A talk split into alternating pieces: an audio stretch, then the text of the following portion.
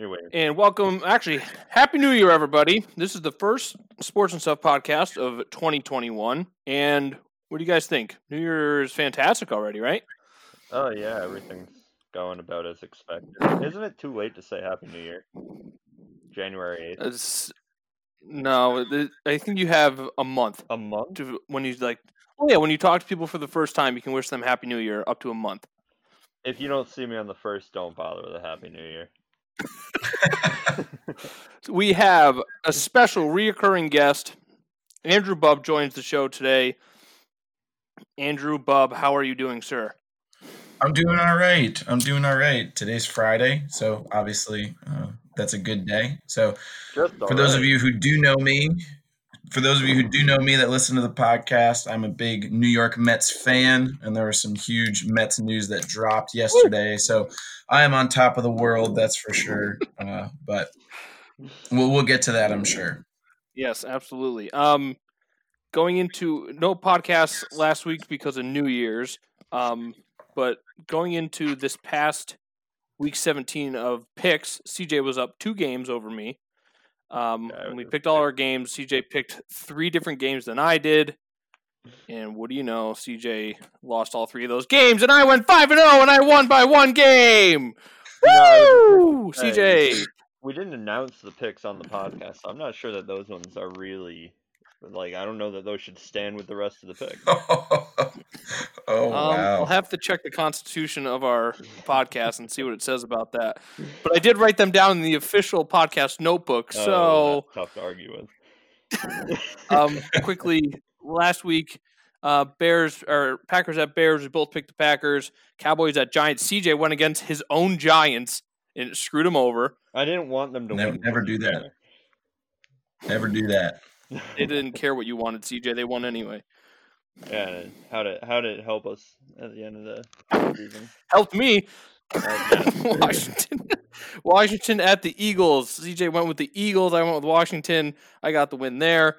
We both picked the Rams, and what possibly might have been the worst game ever played on a football field against the Cardinals. And then we had Dolphins and Bills, and I understand the Dolphins picked there. The their defense just allowed 56 points to the Bills though, and the Bills crushed them. Not gonna win many games like that. No, not at all. Um, so there you have it. End of the record, end of the season records. I went 44 and 41, and CJ went 43 and 42. Just gonna keep bragging Um, Oh, I just want to. It's crazy. If you just picked the Giants, we would have tied, and it would have been, you know, it. I know. would have been more fun. But Now I'm just pissed at them twice. it's so funny because like you picked against the Giants at the start of the year and you crushed it, and then I started to pick with the Giants, and we like we're, then we are like, all right, the Giants are covering these games, and then you went against them one last time. Yeah. I, Dallas has been playing a lot better. The Giants were the Giants are not a good team this year. And Um, they Bob, let do me you have- down for I guess the, at least the 18th time this year, but probably more than that. Bob, do you have any uh, season-ending notes on the Giants? No. Bob. Bub? Oh, we may have lost him. Oh no! Oh, I'm gonna write this time down and edit it from here. I hope he's not delayed. I don't think he is. he's just delayed. Is he okay? Two minutes. It says we're. Hello, Bob. You there? Is he on mute? Oh, he's putting his little hand up. yeah, you could talk, Bob, if you can. Bob, refresh the page. Maybe I, I don't know if that's gonna mess with anything. I have no idea. I don't even know if he can He still us. says he's there. He's just raising, raising his hand. Oh. All right, you refresh the page. I wrote down the time. I'm gonna write. It was 3:30 as we started the. Bobby, there. this is gone. This is awesome. Bob, There's no. Oh, so, Bob, raise your hand if you can hear us. Oh, oh, I can hear. You. He's him. raising his hand. That's exciting. And he's got like a little bit of a line, but not as big of a line as us. Yeah. There's no audio coming through. Yeah. Still raising his hand. no, we're- we're just gonna communicate through waving our hands to each other. No, he says he doesn't like the Mets anymore, and he's actually giving up on the team. Wow. Wow, that's that's a All that from a, a raised hand. Jeez, he also said the Mandalorian was awful. Oh, this guy, Uh, I mean, You hate- on, Bob. Baby Yoda. I have no idea what happened. I'm trying to fix it. All right, so maybe we just carry on with our picks, and then when Bob is Yeah, I mean, I guess we, I guess we could. I mean, this is behind the scenes stuff. I guess we can just let this run. yeah, Makes it more authentic, you know. exactly. CJ, how's it feel to blow a 12 game lead? uh, not great. I just wanted to, you know, just ask you one more time. How does it feel to come back from a 12 game deficit? Oh, it was just, you know, the beginning of the year, it's harder to pick games, and that's why I struggled. But at the end of the year, when it was just as hard, No, God, then I did good. Uh, You can't be harder early in the season and just as hard later in the season. I just find it really funny that after all the, the entire year, we pick five games a week. That's a total of, mm, oh my gosh, I have to do math. 85 games we picked. And I finished three games over five, or, or yeah, three games over 500, and you finished one game over 500. Yeah, it's it's hard, man. If you It was just us, like, I remember, uh, probably didn't break even because I mean, you finished positive, actually. yeah, but I don't know if you win your money back necessarily. No, yeah, especially if you're doing like five team parlays. Um, it's just so crazy that through the entire year, and that's how it ends up. It shows you that we still don't know what we're talking about. That's something we should keep track of next year. How often we get all five games right? Right? You should we get bonus points right? involved? Yeah, I got the last week five and zero. And I'm sure that we've done it a couple other times this year, but it can't be much. No, I know. I know you were cr- at the beginning of the year. We thought you had like insider trading going on. I did. what? Yeah, then my people turned on me. Oh, Yeah, you hate to see that. yeah. Worst. Sorry. Um.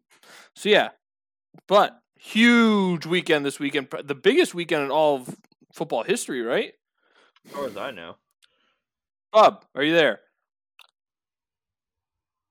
Gosh dang it. Oh, Oh, we heard a pop. we heard a pop. Did you plug a mic, a headset in? Do what was that noise? wave your hand once for yes, twice for no.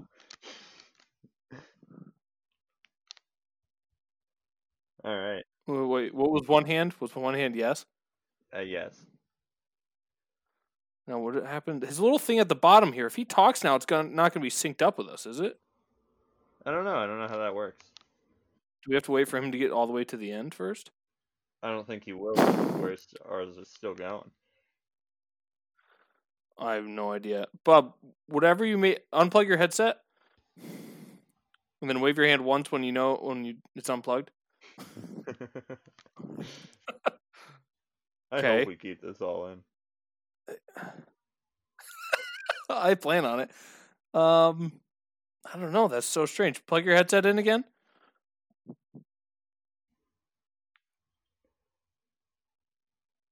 I have no idea.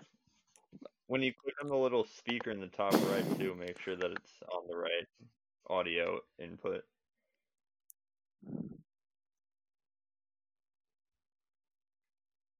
Where's the little? Where's the little speaker thing?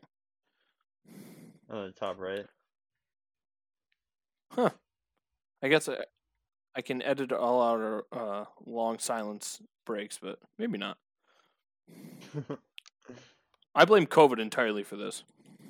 yeah, that's fair. And Tennessee. Tennessee. Oh yeah, yeah. The state. I was like, what? Jeez, I thought you were about to Wait, go are after the College of? Tennessee, about to fight you. Am I delayed? I don't think so. Oh no, you're delayed. How delayed am I when I stop talking? Start talking. I'm talking right now. Okay, that's not that bad. Yeah, it's like three seconds on my end. Oh my gosh. You ready? I'm gonna count, and then you start talking as soon as you hear me start counting. Okay? One, two. One, Three. two, three, four. Okay, I guess it wasn't. As How bad. delayed is it? No, it's not as bad as when we had To on. Goodness gracious! Yeah. I just don't know where Sir Andrew Bub is. Yeah. Is he waving to us anymore? I haven't seen nothing in a while.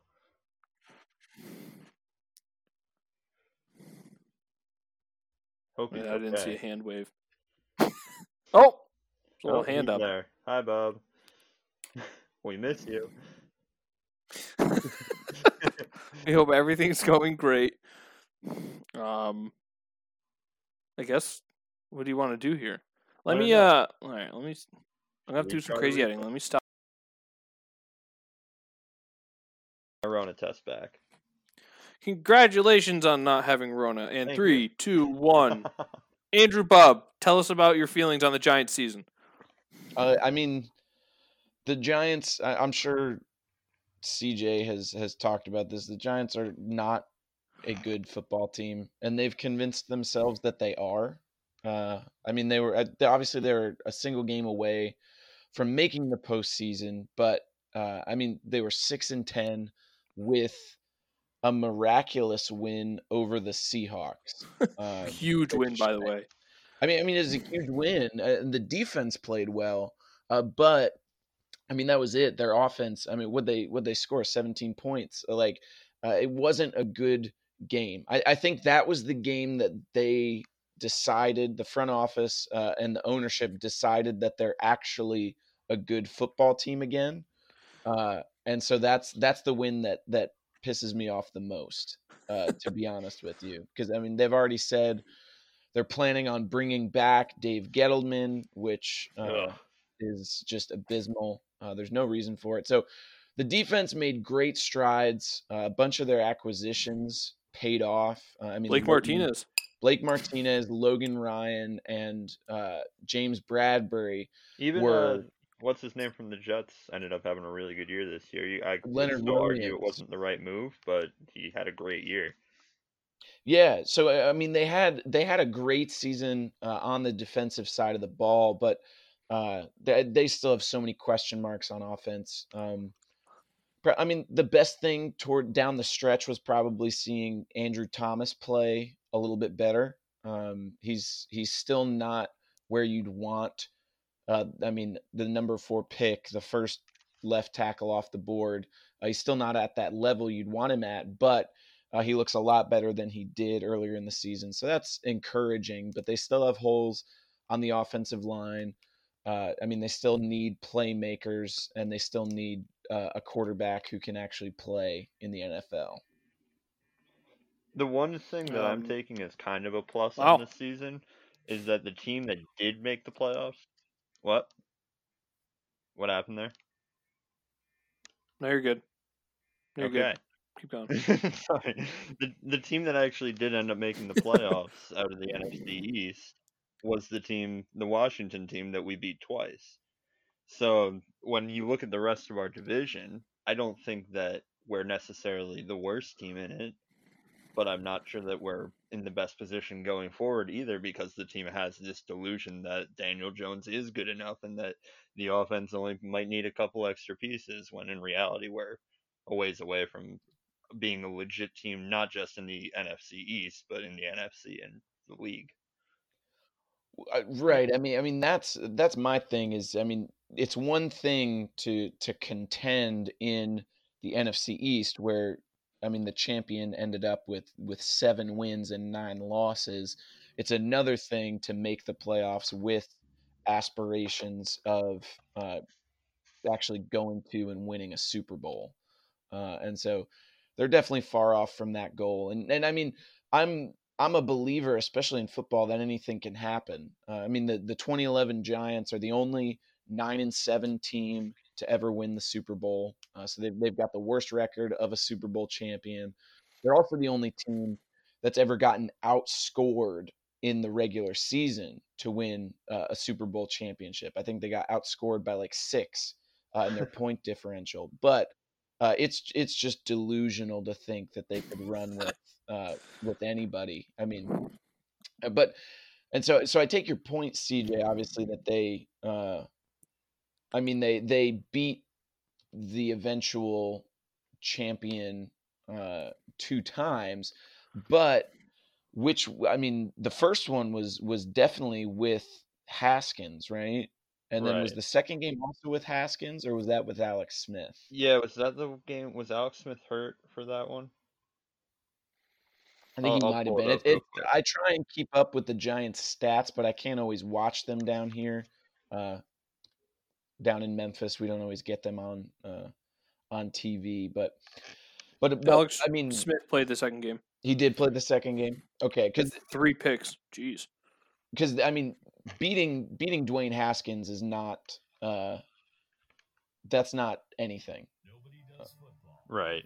And even even beating Alex Smith, like he's not the if they get a better quarterback than Alex Smith, which is very much available this offseason and in future off seasons, then they'll be a legit team because their defense is really good and they have some really good young pieces on offense and I th- their future looks much better than ours even though we were able to beat them twice. Oh, a hundred. I mean, I mean, their their future looks better in large part because the Giants beat them. Uh, was it Week 17 last year, uh, and, and lost out on Chase Young, uh, which is uh, I'll never get over that. But I mean, I think the, the other thing remember moving that's why forward is to lose this year. Right. The other thing moving forward is, I mean, the Cowboys are not as bad as they are with Dak Prescott. Uh, Right. They are a better team than they were this season uh, when Prescott's healthy, and so uh, they have to worry about that in the future as well. I mean, Prescott will be back, presumably. Uh, they'll sign him; he'll be back next year, fully healthy, uh, and so, I mean, they're I agree they're they're probably not the worst team in the division, but they're uh, they're definitely not the best, and they could be uh, not even second best, uh, depending on moves that happen going forward. So I would say I could argue that the Giants have the least hope of anybody in that division, though, right? Depends on what you think of Jalen Hurts. Right. I mean, from what we've seen, he's at least a little more explosive than Carson Wentz. But I don't know. I, at least they have that hope of maybe that he could be good. I feel like the Giants are going to stick with Daniel Jones. The Cowboys obviously get Dak back, and then the Washington's like a decent team. They just need a quarterback, I would say. But like their defense is good, and they have skilled guys on the offense. I just feel like the Giants are stuck in that no man's land that you never want to be in. Yeah, I, kind of where they're at think right I, I think I'd take the Giants over the Eagles moving forward with their roster construction. Uh, but that that's probably about it though. in The Eagles have an aging roster compared to the Giants.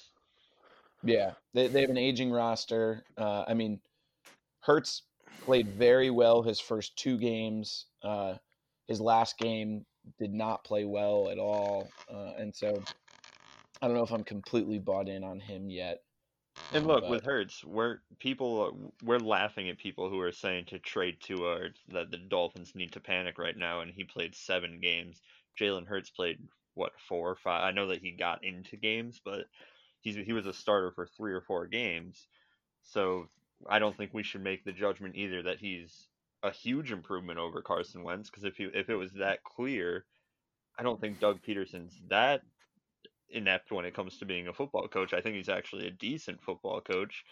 And I would imagine he would have seen that at the start of the year and said, "This is going to be our guy." It wouldn't have taken taken him as long to make the switch if Hurts was that that big of a step above Carson Wentz. Right. It's just crazy to me that, that what the two years ago they won the Super Bowl. Was it three years ago at this point? 2018. So this will be the third. Yeah, Yeah, well, it just wasn't that long ago where they were like they were just absolutely dominant no matter who they had at quarterback. remember that's the same year Jacksonville was in the AFC Championship game. Yep. Oh, they should have won that game too. Yes, they should have. Football oh my happens. gosh, I remember this. Ugh. All right, so going into wild card weekend, first time ever, we have six NFL playoff games. Um, the first game of the weekend, Colts at Bills. Bills are six and a half point favorites. Um, this is a huge game for the city of Buffalo. Yeah, Uh, they they haven't won a first round playoff game since I think 1996. They're at home. They're the two seed. They're six and a half point favorites.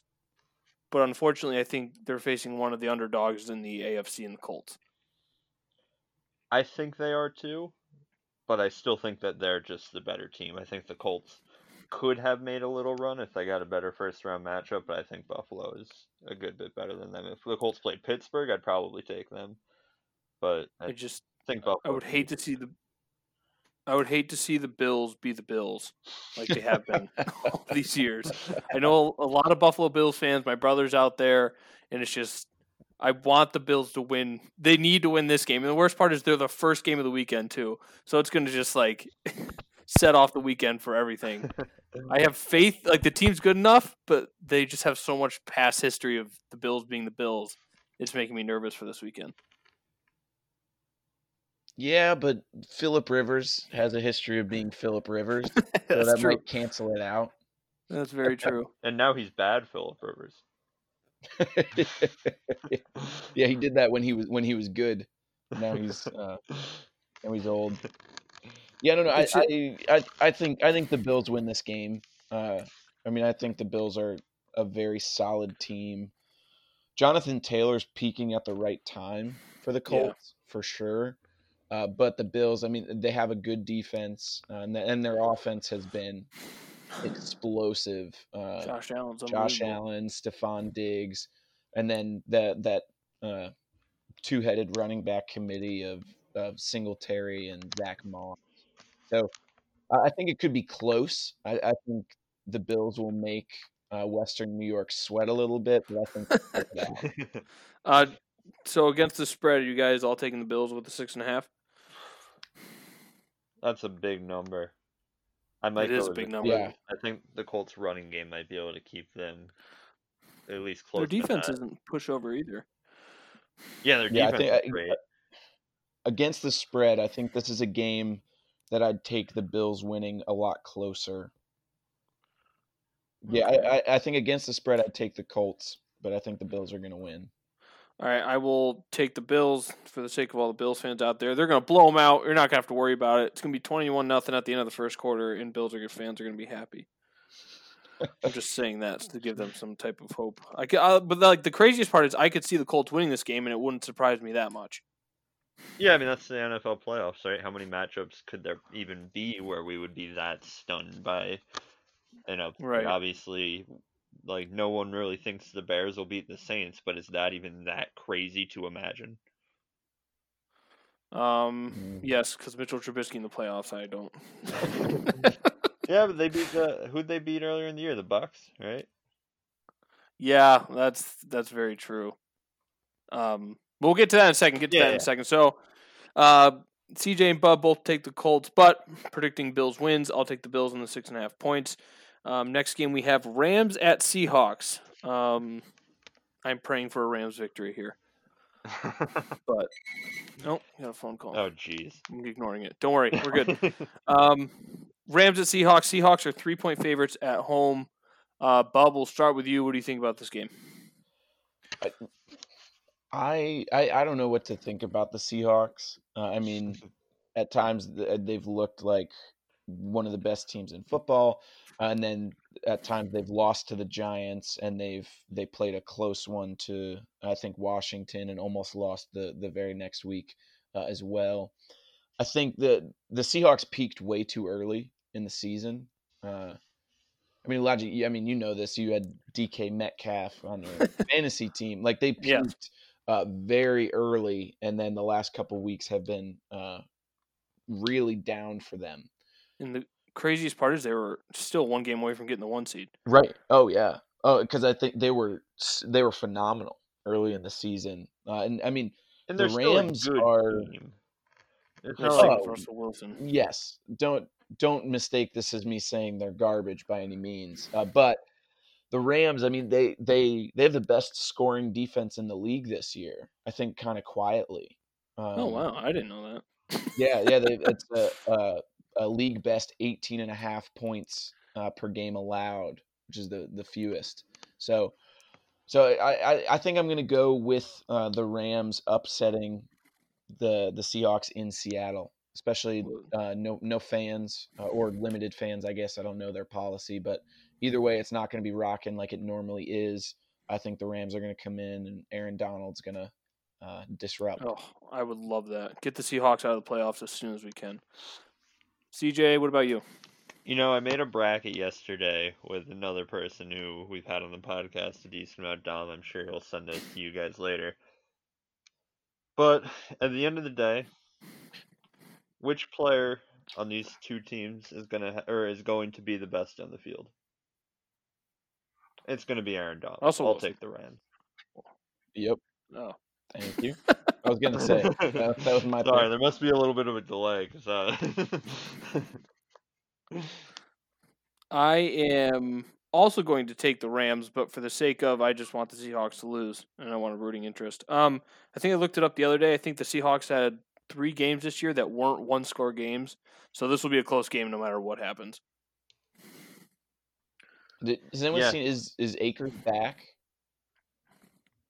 Is who back? Is Cam Akers back for the Rams? Oh, I don't know. I didn't know he was hurt. He's been out. Uh, I think he was hurt. I don't think it was COVID, but he was out for a little bit. Um, but yeah, if he if he's back, I think I, I'm I'm all in on the on the Rams. Even if He Goff doesn't full start. practiced a couple days ago, so I, I'd assume he's ready to go. I forgot that Goff was maybe not going to play. Yeah, it's still up in the air. Cooper Kupp just came back off the COVID list. Okay, uh, so with the understanding that Goff plays, I'll take the Rams. Okay. I don't know who the Rams' backup is, but at the end of the day, they if they win that game, it's not going to be because of their quarterback. Right. If That's that's if either team scores over thirty, I'll take the Seahawks comfortably. But you're both locked in the Rams. I wrote it down. Um, next game, Buccaneers at Washington. Just go to the one Uh, after. Just go to the one after. Uh, you got Yeah. everyone taking the Bucks in this game. Washington is getting eight points at home. Yeah, oh, no, it's the Bucks. getting eight, I might take Washington. No, Eight in a playoff game. no. Tom Brady in a playoff game. Bucks by thirty. Ugh. I'm also going to take the Bucks just because it's Tom Brady and he knows what to do in the playoffs. And they have Antonio Brown, Mike Evans, and freaking Godwin, and it's just like I, Do I they don't have understand that. Um, I, I I, don't. I think he's out. if they oh, don't, he? have Mike okay, so then they just have Antonio Brown and Godwin. Oh, oh yeah, boohoo. give give me Um, uh give me the football team. I Are you their taking the. WFT? That's exactly. They're- what we they're- do. Their logo is just a W. You know, that's all Uh, they do. Yeah, Stingy exactly. defense. Maybe both. I'm just going through here, see if No, anything. I mean, Mike they- Evans. Their defense is great. Uh, very underrated. Uh, I, I I wouldn't mind if they won. I mean, they're a division rival to the Giants, but I like I would love an Alex Smith uh, sort of uh, comeback story. I think that'd be really cool. Just watching. I mean, his injury was horrific, uh, and coming back and having some kind of success that would be cool. But uh, just realistically, I think the Bucks are uh, a vastly superior team to Washington. I do too, but at the end of the day, too, we've seen the Bucks play some not great games this year. Both times they played the Saints, they lost by one to the Bears. Uh, they lost to the Rams, and they lost. Obviously, the Chiefs game was tough. That one wasn't a bad game from them, but they had a couple of bad games in there, and I don't think there's anything stopping them from putting up a bad game, especially against a defense that good. All right, I just want them to lose because I do not want to have the Packers face the Bucks, but we don't have to worry about that right now because the Packers have a bye week. Um, all right, mm, game clear, of the I'm week? Question mark? with the eight. Sorry. Yeah, yeah, I got you. I got you.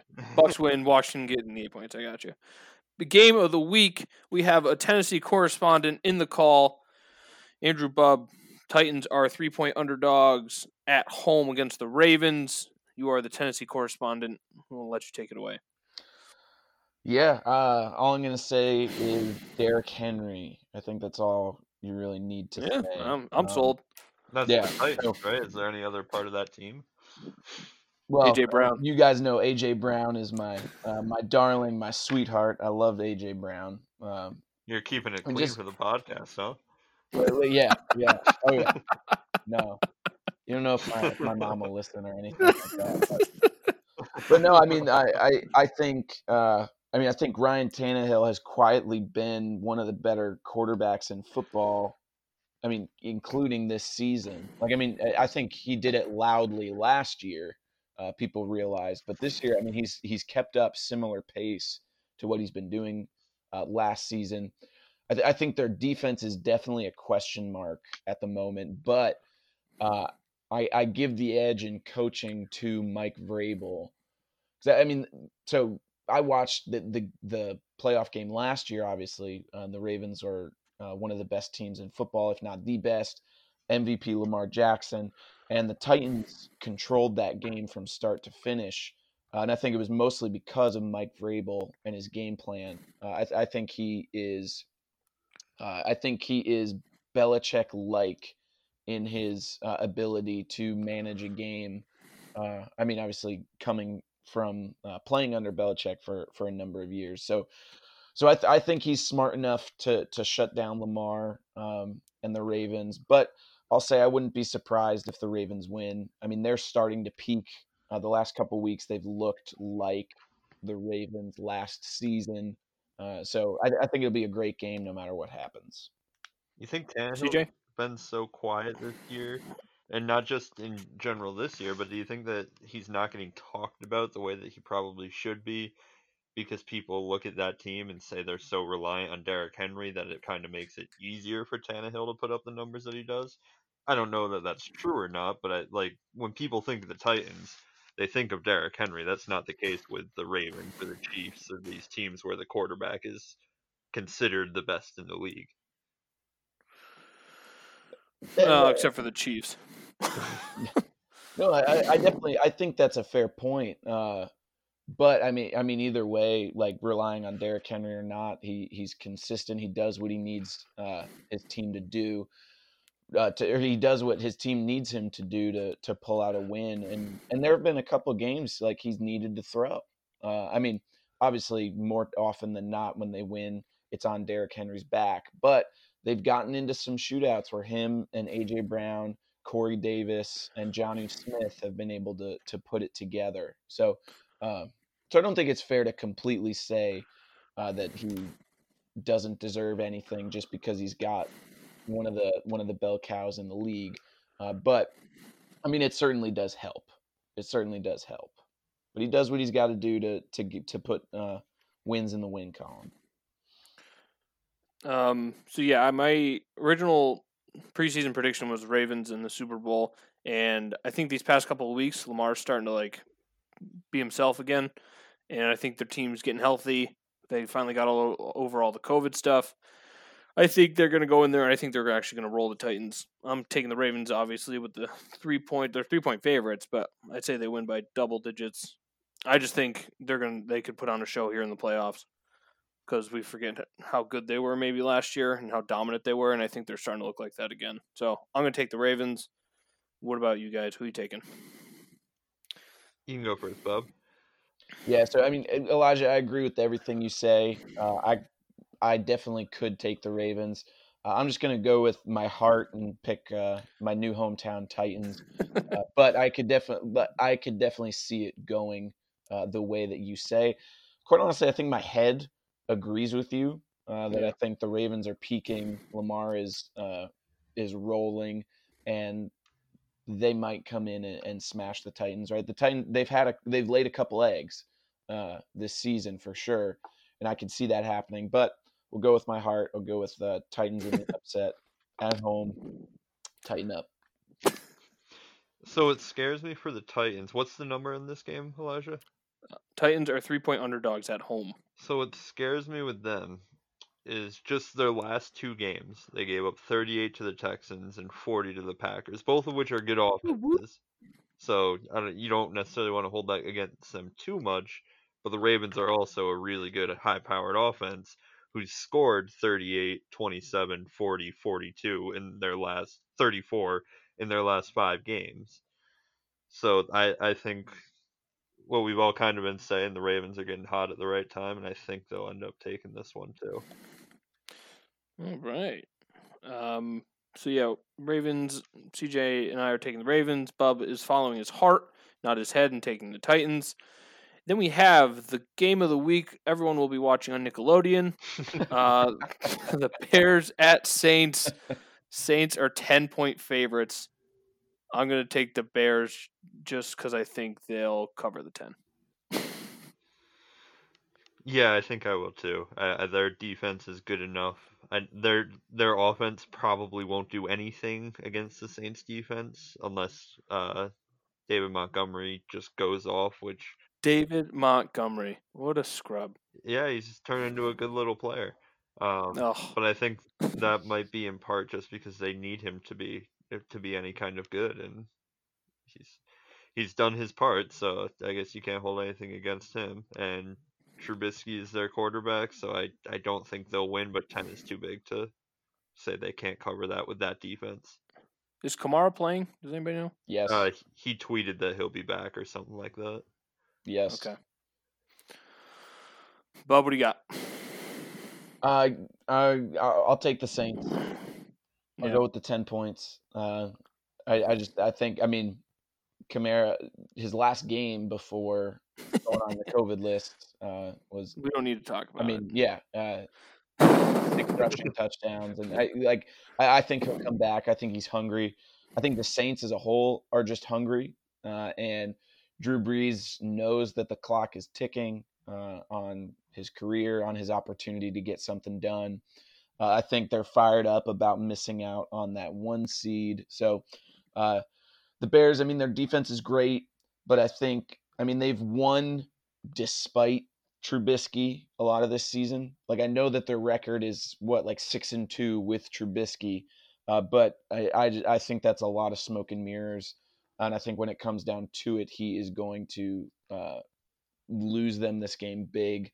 I could see him tossing two interceptions in the first half that the Saints capitalize on for points, uh, and then all of a sudden it's in his hands the rest of the game, and I don't think he'll be able to uh, to do it. So I'll take the Saints uh, with the ten point spread. All right. Um, and then the last game of the weekend, the Browns at Steelers, another divisional game. Um, this should be an interesting game. I think the Steelers got exposed a little bit past. I mean, they definitely got exposed. Um, and the Browns barely squeaked by the Steelers last week when the Steelers weren't playing anyone. Uh, I think the Browns are just happy to be here. But that being said, the Steelers are six point favorites at home. I'm going to take the Browns to cover but not only cover, I think the Browns win this game just because the Steelers are frauds. That's a fair point, but are they that big of frauds? Are the Browns not also kind of frauds? Oh no, they absolutely are. But remember, like I think three weeks ago, I called them the best team in the AFC, so I have to stick with it. Right, right, right. I forgot about that. Yeah. Yeah, Um, not a good take, but I got to stick with it. They're in the playoffs, so I can't be too wrong. Right, Uh, they're yeah. one of the seven best teams, maybe in the AFCs or in, the In their AFC. one, yes, exactly. They're exactly. definitely one of the seven best in the AFCs.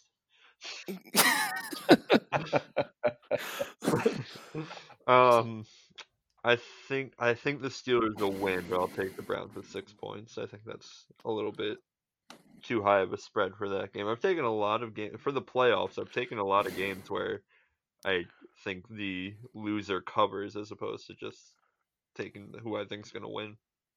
hey, that's all that matters when you're picking games like this. Exactly. I, I think I think I'm gonna take the Steelers outright. Uh, I mean, we, I mean, we know how how difficult it is to to beat a team twice in the same season period.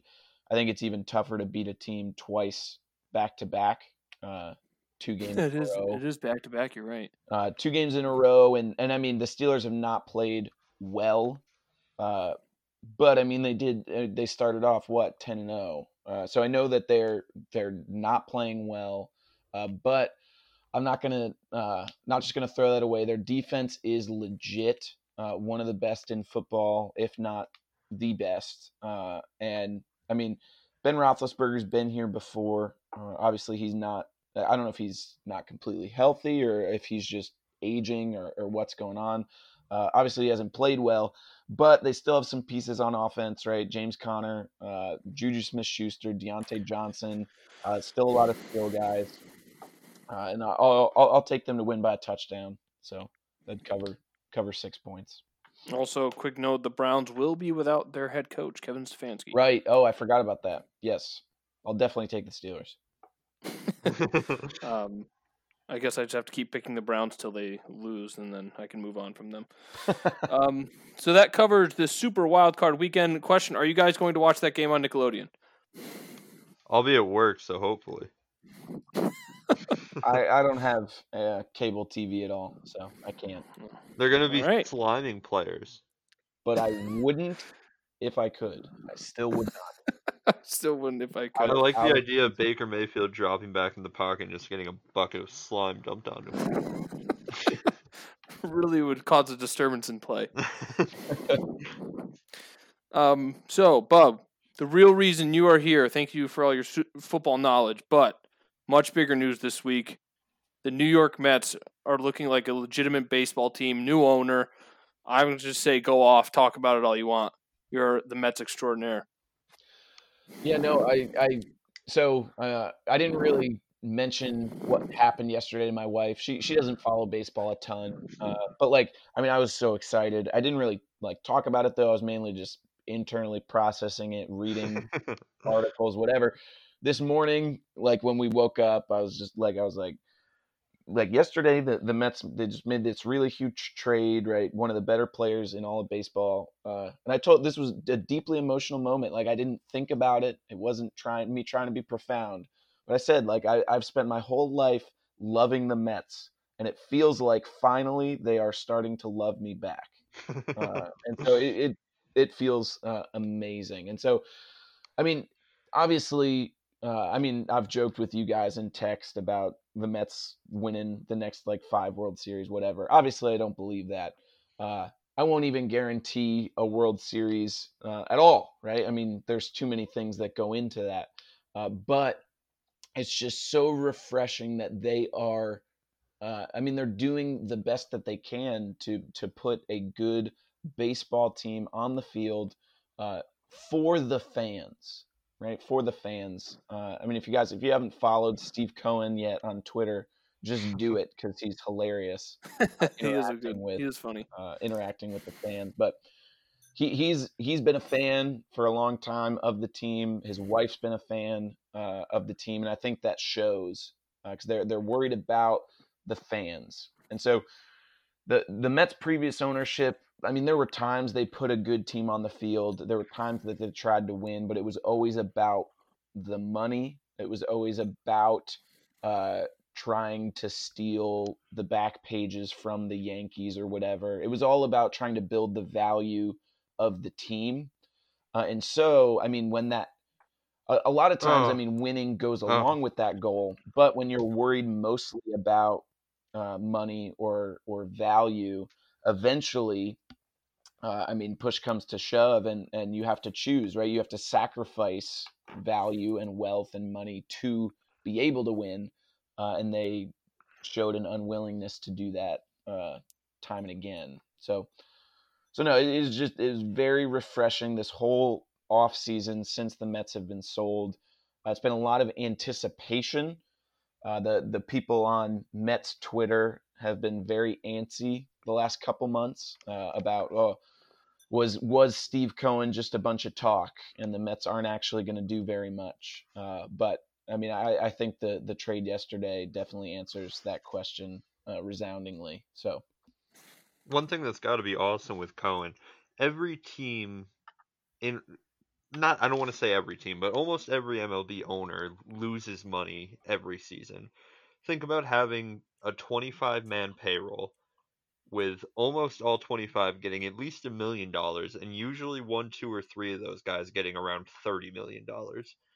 You you have to pay all that. You have to pay the managers, the coaches, the equipment staff, the trainers, the people who run the stadium. There's so much money goes into a baseball season and they just can't always get that revenue back. That's why we have revenue sharing in baseball. right, And for to have an owner finally who is on the top half of that threshold instead of the bottom half of that, it's it's such a great feeling. I mean, Elijah and I have gotten to experience that with the Steinbrenners and with John Henry, and there Mhm. are obviously Screw times- John Henry. and and Mets fans will realize at some point that it's not always going to be shelling out money for the best players every season, but it's nice to always be in that conversation. It's nice to feel like you have a chance to get Lindor to sign Springer, and yeah, maybe ten years from now they'll have to do whatever they can to get rid of Lindor because they overpaid him but at least you got him, and at least for the next five years, you guys are a team that people are going to say, if you pick them at the start of the season, it's not a bad choice. It might not be the best, but they're certainly not a team where people should be surprised if they find themselves in the World Series or at least making a deep playoff push.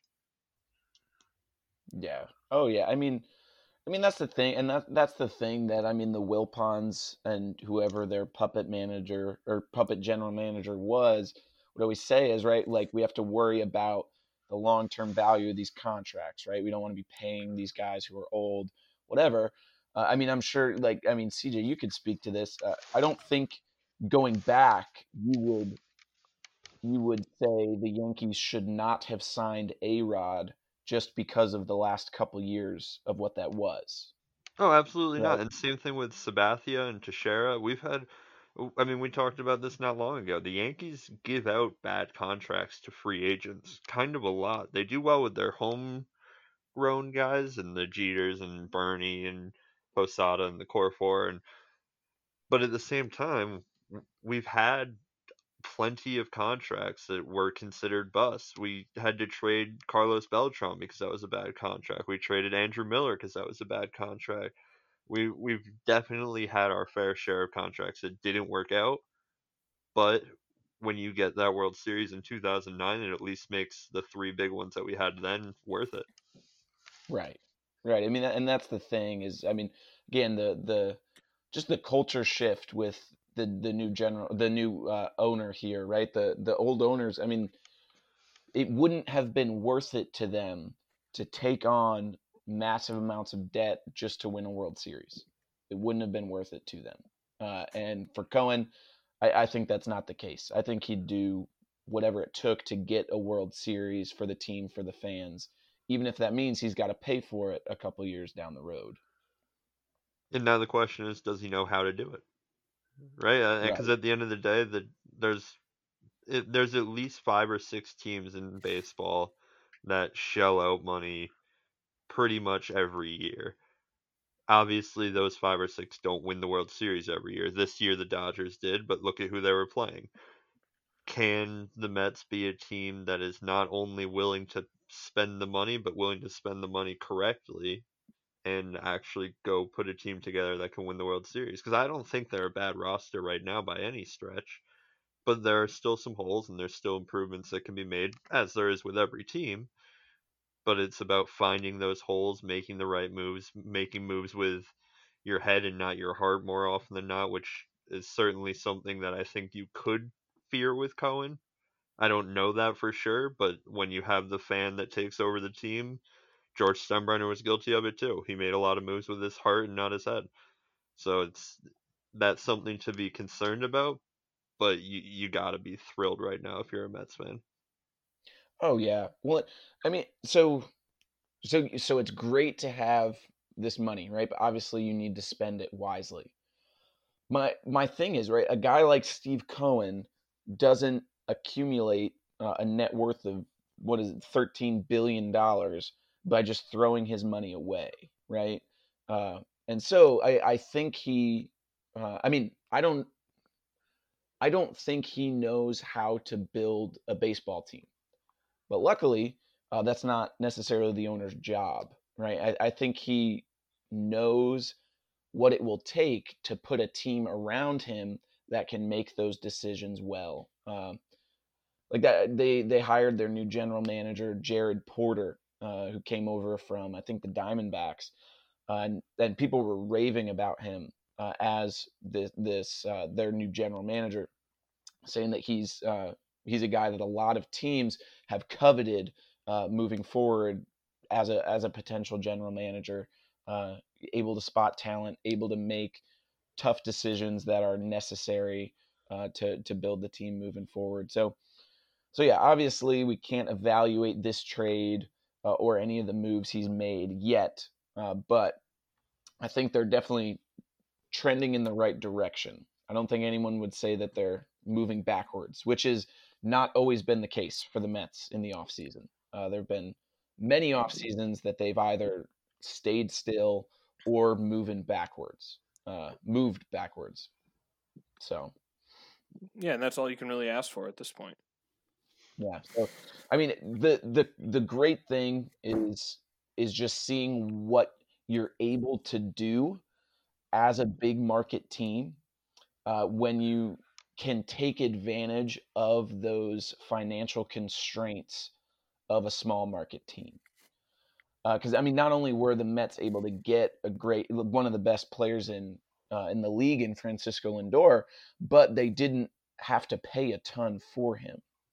Uh, I think because they were able to take on, I mean, not only the money he's making now, but they are uh, making a play to sign him long term.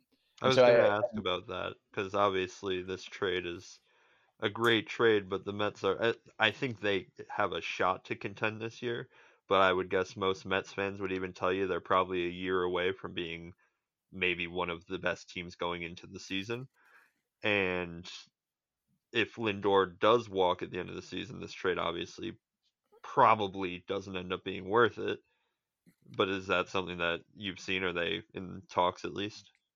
Uh, they've said they've said in the next couple weeks they're going to engage him in talks. Uh, the GM said he doesn't want to like do it like like as soon as he gets in the door, like whack him in the face with this stuff. Uh, but they said that's a priority moving forward. Like the Andy Martino reports for SNY. He's Yep. he's the worst. Uh, he said he said something about how he thinks this is just a one year move for the Mets, and that that's just ridiculous. Uh, I- like I mean, obviously they have to work out the details of whether they can come to an agreement, but uh, I would highly doubt that this is a move they made with only a single year in mind. Right. The Mets can't go into this move thinking it's a one year deal. If Lindor decides I want to test free agency or I don't want to be in New York or whatever, you can only do so much there. But the Mets have to have at least gone into it thinking he's going to be here for at least the next seven, eight years. Right, right. So, yeah, Elijah, I don't want to. Uh, I don't want to pour salt on a on a wound that may never heal, but I Don't mean, say this, it. this reminds me. I mean, this is this Exactly. is what happened with uh, Mookie Betts, right? Oh, I mean, it's- 100%. It's the it's the same deal. I mean, the the Sox were strapped for cash. Uh, they they took a lesser return probably than they could have gotten uh, to to ship out Mookie towards the end of his deal. Goes to a bigger market team that could absorb that cost and could sign him uh, long term. So Hey, I'm happy for the Mets. I think it'll be good for them. Um, obviously, I root for them over the Yankees because that's a, clearly obvious. Um, I yeah, no, I'm, I'm happy for them. Uh, I hate the Yankees. Oh. Um, I'm just happy neither Mookie or Lindor went to the Yankees. I guess so. That's a positive too. Wait, Bub, Bub, I actually have a question here. So, for the past, uh, I don't know how long we've been friends where we talk every day pretty much, but we've been friends probably going back to when we were kids. Um, all the times that you've said that the Yankees have bought their championships or that when you have that much money, of course you should win, you're going to take that over to the new ownership, right? oh, absolutely, oh, absolutely. I used to make the same argument all the time to all my Yankee f- friends. Like I was like, yeah, the Yankees just buy everybody. And as I got older, it's like, oh, I guess that's just how it works. Right. the bigger markets should buy up the cr- the crappy player or the crappy teams' good players because we have the money. No team is Right. not going to do it. I wouldn't actually expect the Mets or Cohen to be like, "Uh, I was a Mets fan growing up. I don't want to be the Yankees, so we're still going to keep payroll under 200 million and we're just going to make it a little harder on ourselves."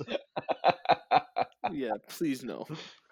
Oh yeah, yeah. No, I yeah. I don't know. I mean this this this move it, def- it definitely gives. I mean, it gives the whole the whole organization from top to bottom, including the fans. I think just some juice, uh, like the the ownership, the management. They believe in us. They want to give us something, right? It. it I, I mean, I, again, you can't evaluate a deal uh, after you've seen what comes of it. But I mean, this is like at the time the move is made, this is one of the most significant trades the Mets have ever made.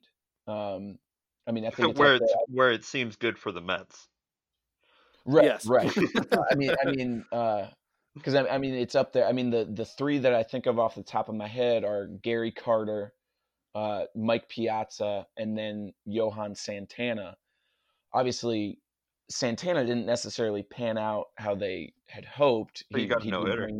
He brought the no hitter, uh, but uh, but either way, I mean, those those three moves are really the the three times in Mets history that like those those moves have really juiced the team and the fan base to believe that hey, maybe anything is uh, is possible here.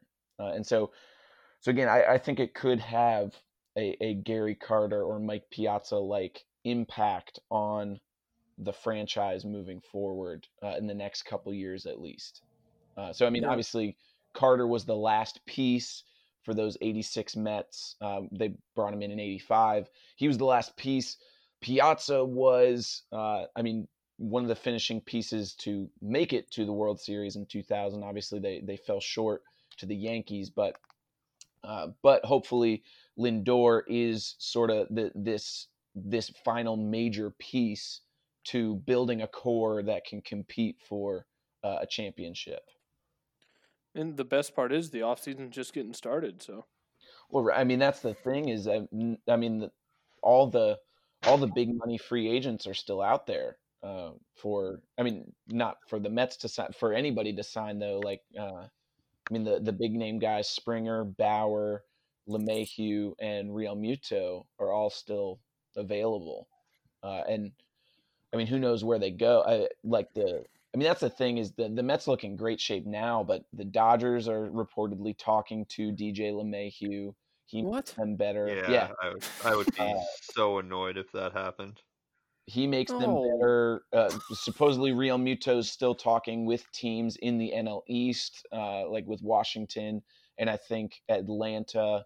Uh, so the Mets do look great right now, um, but there's still a lot of dominoes to fall uh, that could uh, give juice to their opponents, both in the NL and then obviously if you're competing for a World Series, you got to compete against uh, both leagues. So and that's the thing too that I was thinking about yesterday for the Mets is they still have the Braves in their division. So it's very possible you finish second place in your own division. And then you got the Dodgers and the Padres who are probably going to one will win that division, one will probably get the top wild card spot.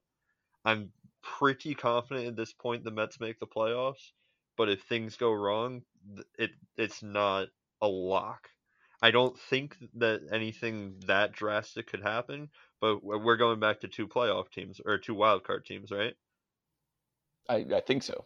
So, in theory, you guys are probably the favorites for that second spot. You guys are the Braves, whoever people are taking to lose that division.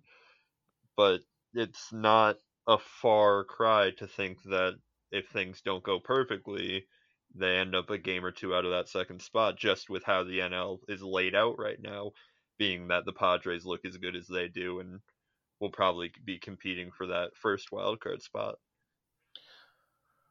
So, I mean, that's the thing that I'm excited about with this Mets team. Uh, in the past, the past number of years, whenever the Mets have maybe been like, people are like, maybe they're going to be good, it's 100% dependent upon everything going right. uh, and I, I think I think they're building a team that it, th- that doesn't necessarily need to happen. Uh, so, so I certainly agree that I mean things could go wrong and they could miss the playoffs. I'm not saying they're a lock by any means, but I think they're building themselves a much bigger margin of error than they've had uh, the last couple times they've been supposed to be good. I mean, I mean, people were. Uh, it wasn't unheard of going into last season for people to pick the Mets as a playoff team. Right, I was Um, gonna, I was but- gonna say if you go back on this podcast, probably I bet I would said last year if things go perfectly, maybe the Mets find their way in, and now I'm saying if things don't go right, they might find themselves on the outside looking in. So that's clearly a jump. I mean, it's it may not be exactly where you want to be yet, but it's just because I haven't seen them yet too. There's a chance that they end up winning the division by five or six games. Well, right. I mean, yeah. I mean, going into last year, right? I mean, a lot, a lot went wrong. Uh, I mean, Syndergaard was out for the whole season. Stroman opted out, so they ended up having to to give. Uh, I mean, what it ended up being 10, 15 starts in a 60 game season to Michael Wacha and Rick Porcello.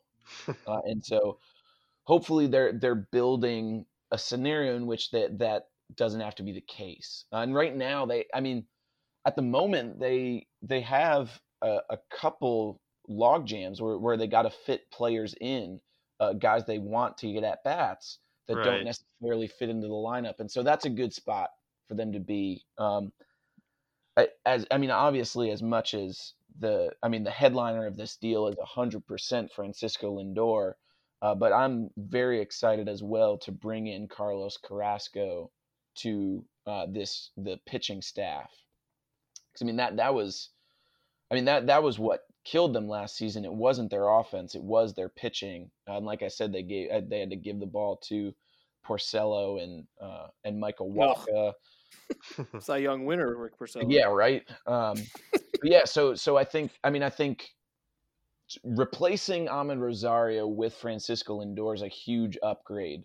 Uh, but they're also replacing Michael Wacha and Rick Porcello with uh, Carlos Carrasco and then Marcus Stroman, who's coming back uh, from the opted out season, and hopefully by June, Syndergaard will be back as well.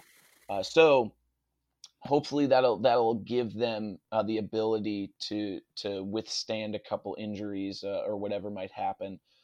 I think they still need they still need a another uh, insurance arm. Uh, they're they're reportedly talking to uh, guys like Corey Kluber, um, uh, Jose Quintana. I've heard his name thrown around, uh, and so if they can get one of those guys pretty cheap, uh, I'll be I'll be very happy with the pitching staff going into the season. Uh, going into the season as is, and then banking on getting Syndergaard back before the All Star break. A lot to look forward to. Yeah, Oh yeah, it's gonna be a it- good season. it's it's uh bright days. Bright days uh, are ahead. Hopefully for the Mets. Uh, We'll have to have you on again before the season kicks off. I'm sure they'll make more moves before then. Um, couple of quick closing notes for you crazy New York sports fans. Um, how good are the New York Knicks? Maybe the best team ever. Ever? Yeah, they're- I mean, Probably. I know that they would beat the Warriors of a few years ago. I'm still not sure about the uh, the Chicago Bulls, but it, it's it's definitely close. I mean, you guys got to be like seriously though. You guys got to be excited about what you're seeing so far. Yeah, it's fool's gold. All right. Sorry to have, do a total 180 on you there, but I just, I mean, we've seen this before. The Knicks. Don't forget, as much as we act like our lives have been horrible as Knicks fans, we were a two seed a few, not a few years ago now, but I think in 2012 we were the two seed. So it's not like we've been horrible forever. It's just we're never good enough. Mm, right. But hey, they took them 25 games to get to five wins this last year, and this year they're what five and three I already. So, definitely think we're better. yeah. but are you you think a playoff team or no? That's crazy talk. Probably not, but maybe if things Ooh. keep trending in this direction, where competing for the eight seed, I think we might Okay, be in I'll- the graphic. in the hunt. Nice. I'll take a playoff talk for the Knicks. That's Yeah. cool. Um, and then Bub, more up your alley. NHL starts up soon. What do we got for expectations for this year's NHL season yeah, NHL starts up on Wednesday, uh, which is really exciting. Uh, with their new sponsored divisions? th- so I mean, this season is going to be brutal.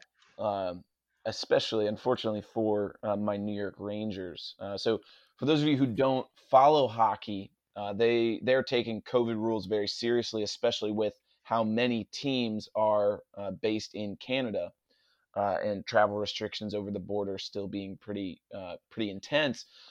They have divided uh, the league into four new divisions. Most of the divisions are relatively similar to what they normally are, except all the Canadian teams have been taken and put into their own division. Interesting. Yes, and so uh, so all the Canadian teams have been taken out of the other uh, four. They've been put in their own division, um, and then they've sort of squashed the other divisions together.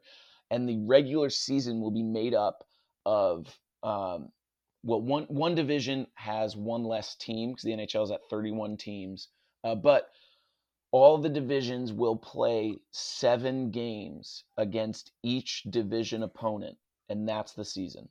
No Wow. interdivision play at all, uh, and so the I mean the the division that's going to be the absolute bloodiest is uh, the the division that the the New York Rangers are in.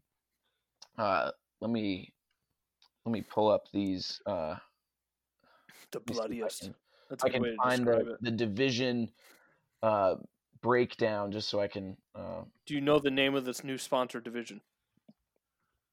Uh, I don't at the moment. Is that actually true? Did we find out if that's real or not? The NHL one is true. The NHL They have one sponsored divisions. Uh, 100%. yeah, I think this is uh, this has to be in in response to it. Um, but yeah, the the Rangers. I mean, their their division was going to be tough.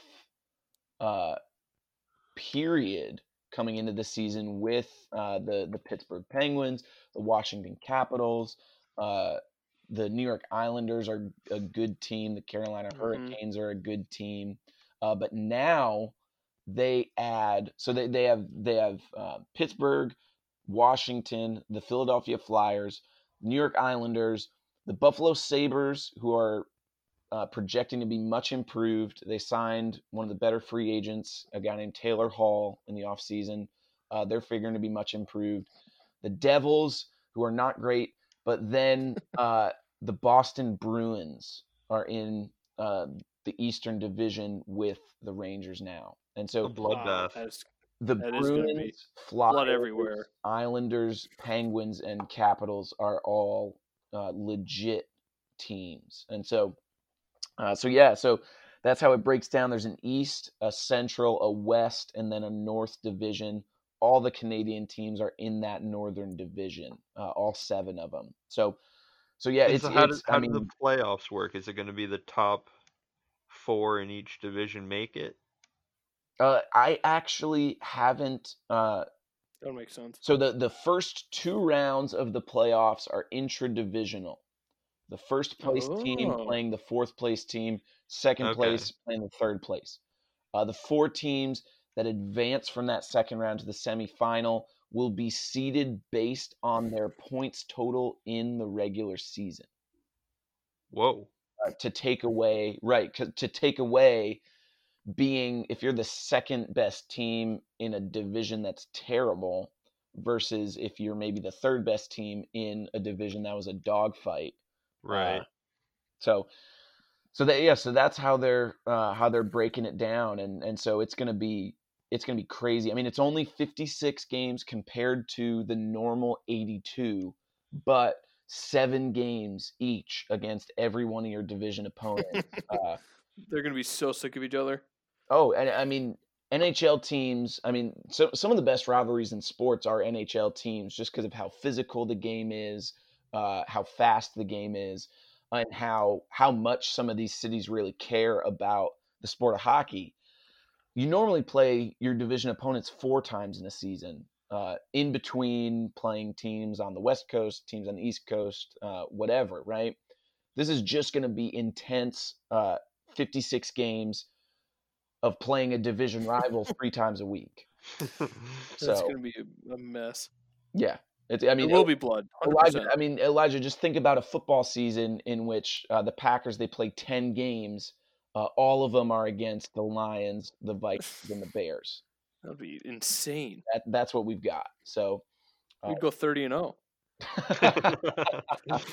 yeah, right. But, uh, but yeah, it should be good. Uh, I mean, as a Rangers fan, I'm excited. Uh, they they've built. They were they've been rebuilding the past couple years. Last year, they brought in uh, a guy named Artemi Panarin, who was the best free agent available. He almost won the MVP last year. They've got a bunch of kids coming up, including uh, the guy they got to draft first overall last year, who's which was uh, insane. yes, he's he's the uh, the the best prospect in in hockey right now. So the Rangers are hopefully a good team, but they are in a brutal division, and this year is just going to be a, a bloodbath. It's going to be really fun to watch. And what about the Red Wings? Give me something positive. Anything positive. Well, the Red Wings, uh, I I I am happy with the Red Wings right now because they took on uh, Marc Staal from the Rangers, who's on a pretty bad contract. So Oh, I'm good. happy with that. But uh, have I ever ever told you that uh, Jimmy Howard, the goalie for the Red Wings, he was teammates with the guy who was my goalie coach? Oh, really? Yeah, they played uh, junior hockey together. Oh, that's really So cool. they're still they're still friends. So Oh, that's awesome. cool. Uh, yeah, the the Red Wings. I mean, they're they're not a great team at the moment, um, and they're they're in a tough division. They've got Carolina, uh, the Hurricanes. They got the Dallas Stars, who obviously made it to the Stanley Cup uh, final last season. Uh, they got the Tampa Bay Lightning, who won the Cup. So that's interesting. The the the last two teams to play in the Cup are now in the same division. Uh, and then my second hometown, uh, Nashville Predators, as well. Jeez, they're in this. Oh my gosh, they might not win once. so the Red Wings will be tough. Uh, definitely tough sledding for them. Uh, but hey, anything can happen in hockey. So Um, I saw. I was looking at the top 31 teams based on like a bunch of like watchability. I guess was how they ranked them. Mhm. And the Red Wings were dead last, and the only reason Oh. to watch them is because their jerseys are cool. oh, oh, that's rough. At least there's a reason. Oh, yeah, that's they, rough. gave, they gave them an eight on how their jerseys look. Other than that, every, it's, they're not going to. Oh, they only get an eight on jerseys too. Jeez. Hopefully I, I mean the, the red list. wings the red wings had one of i mean a, a the red wings dynasty throughout the 90s and the 2000s Yeah, it was one of the craziest things in ever. overshadowed by the patriots uh, just because detroit didn't win as many championships as the patriots did but it's still one of the most uh, i mean it's one of the most dominant runs in hockey history and i think in sports history what was it 27 straight years um, They made the playoffs. Yeah. so hopefully, uh, for all of us, we can look at what's happening to the Red Wings and say maybe this is what's coming for the New England Patriots. Uh, in There we go. moving That's a positive way to spin that. So here is their watch. Their overall watchability rating was a 20. I think out of 50. Star power two. Secondary plot lines four. Controversy quotient two. Fun factor four. Aesthetics eight.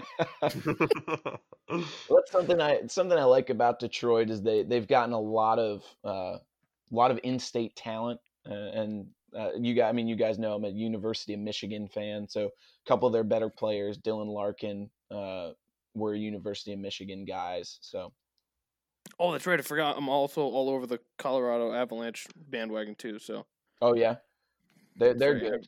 They're good. Yeah. Their division's not too tough. Uh, looking at it, to be honest. So my guy MacKinnon is unbelievable. yeah, those. Uh, Um, yeah. the uh the Rangers have a 42 rating. Their star power is eight. Secondary plot lines is nine. I don't know what this means. Controversy quotient eight. Fun factor nine. Aesthetics eight. So I'll take it. Well, what what rank are they with a four? um, I think they they don't have numbers because why would they?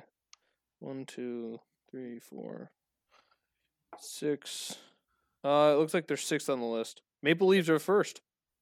oh gosh, Their lowest their lowest rating was aesthetics with an eight. that's just no. That's just because they're Toronto. Uh, they're, no. Anyway, so oh, and you said Michigan. I wrote this down too. Harbaugh signed a uh, four-year extension with Michigan. How do you guys feel about that? I, we can move on. That's all I got. I mean, this that's the last thing. I just wanted to end on that note. I saw it while we were talking. I was like, oh, they signed him through 2025. So I know you Michigan fans must be happy. he he brought a lot of excitement when he first got there. He brought them back to relevance. Uh, I mean, the, in the Brady Hoke era, they were utterly irrelevant. Uh, but he he hasn't been able to do anything to get them over uh, over the hump to compete in the Big Ten. I mean, obviously the the big uh, the big one is that he's never been able to to beat Ohio State, uh, which he should have a couple years ago. That overtime bad call. Either way, uh, if you're gonna come, if you're gonna show up to Michigan, right, you you got to compete with Ohio State. Uh, Now I feel like they're relevant for the wrong reasons. No, I, I mean they they brought they came back to relevance. Like they were ranked. Uh, they were a decent team, not good enough, but they were a decent team, uh, and that that's what they needed. Because I mean they were terrible. They were abysmal. weren't ranked, would go under 500 or at 500, weren't bringing in recruits. Uh, and so he's brought them to a mid tier level from where they were, but Woohoo!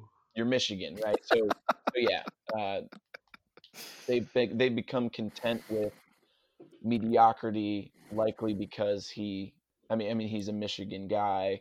He made it to the Super Bowl with the 49ers 10 years ago. So, I mean, we talked about it earlier with DeVonta Smith winning the Heisman. We never got to see the good years at Michigan. We didn't see Desmond Yeah. Howard win the Heisman. We didn't see uh, uh, Charles Woodson. Woodson win the Heisman. It's just there's been no player or success reason to watch Michigan. hey, the the NCAA football game that everyone still plays has Denard Robinson on the cover. That is It very does. true.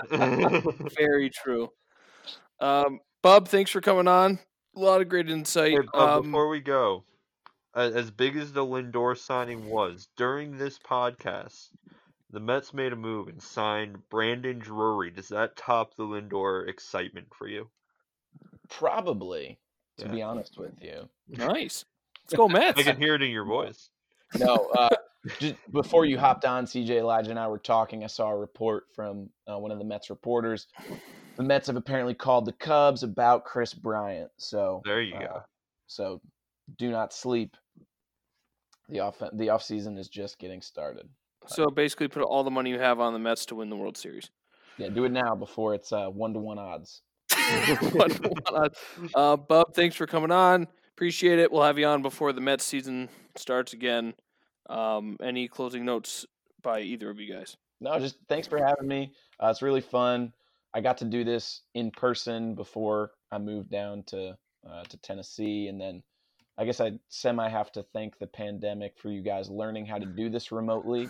Uh, Yeah, it I is can nice. Come back on, but uh, but no, it's fun. Thank you guys. I appreciate it. Absolutely. CJ? Uh, I guess my only closing thought is, Bub, you're from Tennessee. Yes. That makes sense because you're the only 10 I see.